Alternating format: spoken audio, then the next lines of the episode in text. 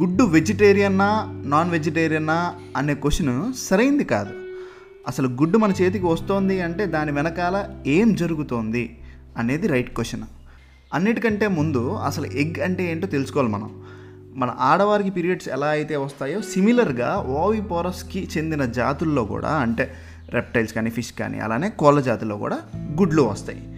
మనకి కానీ వారికి కానీ ఈ ప్రక్రియ కేవలం పునరుత్పత్తి కోసం ఏర్పడ్డ వ్యవస్థ మాత్రమే. మగ కోడితో సంపర్కం జరిగితే కనుక ఆ గుడ్లు ఫెర్టిలైజ్ అయ్యి పిల్లలు పుడతారు.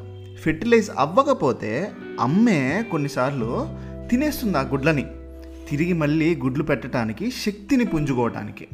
నేను ఒకరోజు నా స్కూటీని ట్రైన్లో ఎక్కించి వేరే ఊరికి పార్సిల్ పంపించడానికి పార్సిల్ ఆఫీస్ దగ్గర ఉన్నా. పక్షులు అరుస్తున్న శబ్దం వినిపిస్తుంది. ఏంటిది ఎక్కడి నుంచి వస్తుంది అని అలా వెతుక్కుంటూ వెళ్తే కొన్ని వందల కార్డ్బోర్డ్ బాక్సులు కనిపించాయి. దాంట్లో కొన్ని వేల కోడి పిల్లలు ఉన్నాయి. అంటే మన చేతిలో ఒక రెండు మూడు పిల్లలు పట్టే అంత చిన్నవన్నమాట. ఈ పిల్లలు ఆ బాక్సెస్కి ఉండే చిన్న చిన్న హోల్స్ నుంచి ముక్కు బయటికి పెట్టి బయట ఏముందో చూడడానికి ప్రయత్నిస్తున్నాయి. అలానే ఆ బాక్స్ నుంచి బయటపడడానికి కూడా ప్రయత్నిస్తున్నాయి. ఆ సీన్ చూసి కళ్ళల్లో నీళ్ళు తిరిగాయి నాకు. ఆ వయసులో అమ్మ ఒడిలో ఉంటూ ఆడుకోవాల్సిన పిల్లలు అలా తెలియని ప్లేస్లో కోరుకోని ప్రయాణంలో ఉన్నాయి. ఈ ఒక్క ఎగ్జాంపుల్ చాలు మనుషులు జంతువుల్ని ఎలా చూస్తున్నారు అని చెప్పడానికి. సో బేసిక్గా ఆ పిల్లల్ని ఒక బ్రీడింగ్ సెంటర్ నుంచి ఎగ్ ఫామ్స్కి తరలిస్తున్నారనమాట డెస్టినేషన్కి రీచ్ అయిన తర్వాత ఆ ఫామ్లో ఆ డబ్బాల్ని దించిన క్షణం నుంచి వారి ఊపిరి వదిలే చివరి క్షణం దాకా వారికి ఇంకో వేరే లోకం తెలీదు తెలియనియరు. అమ్మెవరో తెలియదు స్నేహం అంటే ఏంటో తెలియదు స్వేచ్ఛ అంటే తెలియదు సంపర్కం ఏంటో తెలియదు పిల్లలు పుట్టడం అనేది ఉండదు. స్వచ్ఛమైన గాలి సహజమైన వెలుతురు ఉండవు. మొత్తం ఆ పౌల్ట్రీ ఫామే వేరే ప్రపంచం కనపడదు వారికి. అయితే కేజీలో వేసే ముందు ఆ చిన్న పిల్లల బీక్స్ని హాట్ ఐరన్ ప్లేట్స్తో కట్ చేసేస్తారు. ఈ ప్రాసెస్ని డీబీకింగ్ అంటారు. ఎందుకు ఇలా చేస్తారు? పక్కన కోళ్ళని పొడిచి పొడిచి చంపకుండా గాయపరచకుండా ఉండడానికి. ఎందుకు పొడుస్తాయి?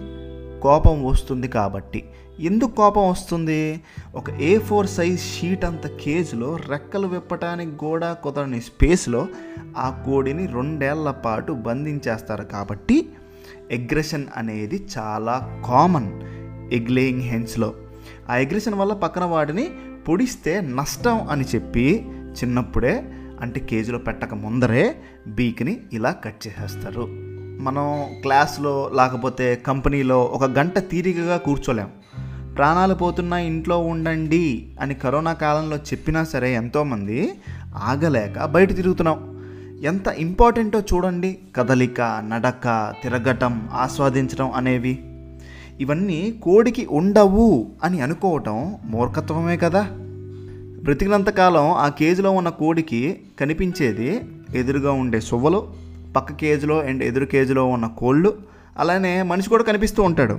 అంటే కేవలం ప్రతిరోజు పెట్టిన గొడ్లని కలెక్ట్ చేసుకోవడానికి ఫీడ్ని ట్రేలో నింపటానికి అలానే పదిహేను రోజులకు ఒకసారి ఇంజెక్షన్ పొడవటానికి.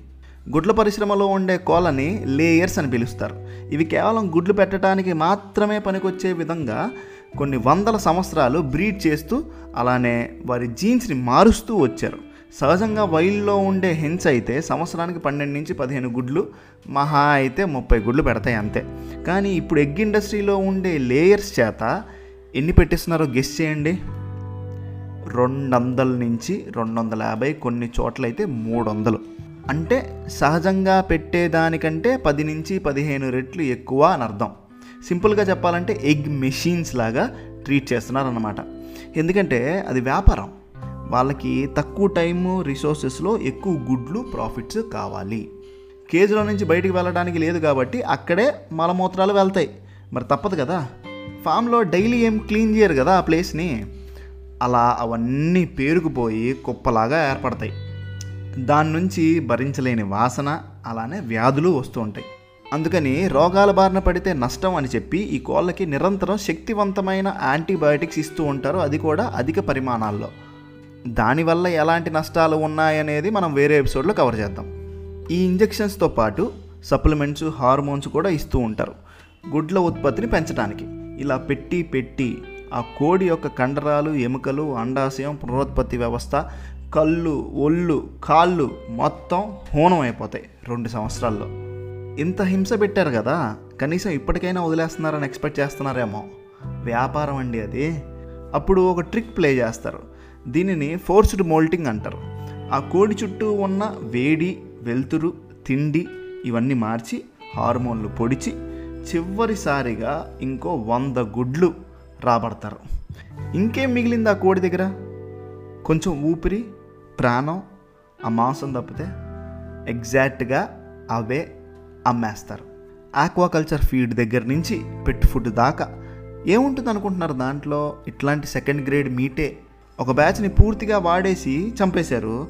మరి ఇంకో బ్యాచ్ కావాలి కదా కంటిన్యూస్గా ఆ పరిశ్రమ నడవాలి అంటే ఈ బ్యాచ్ని పుట్టించాలి అంటే మరి బ్రీడింగ్ సెంటర్ మీద ఆధారపడాలి మళ్ళీ.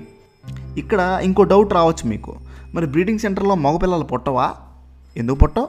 ఖచ్చితంగా పుడతాయి. ఫిఫ్టీ పర్సెంట్ అవే పుడతాయి. మరి వాటి పరిస్థితి ఏంటి? ఆడపిల్లలని అయితే తీసుకొచ్చి ఎగ్ ఫామ్స్లో పడేస్తారు. మరి మగ పిల్లల్ని ఏం చేస్తారు? సింపుల్ అండ్ స్ట్రైట్ చంపేస్తారు.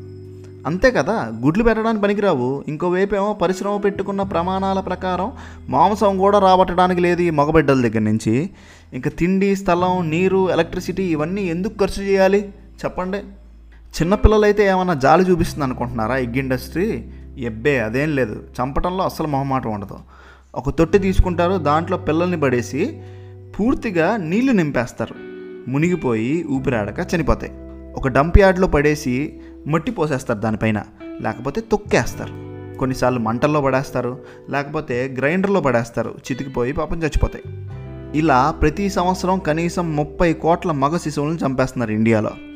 ఒక జీవితం యొక్క విలువ మన అలవాట్లను తీరుస్తుందా లేదా అనే దాన్ని బట్టి డిసైడ్ చేయటం దారుణం.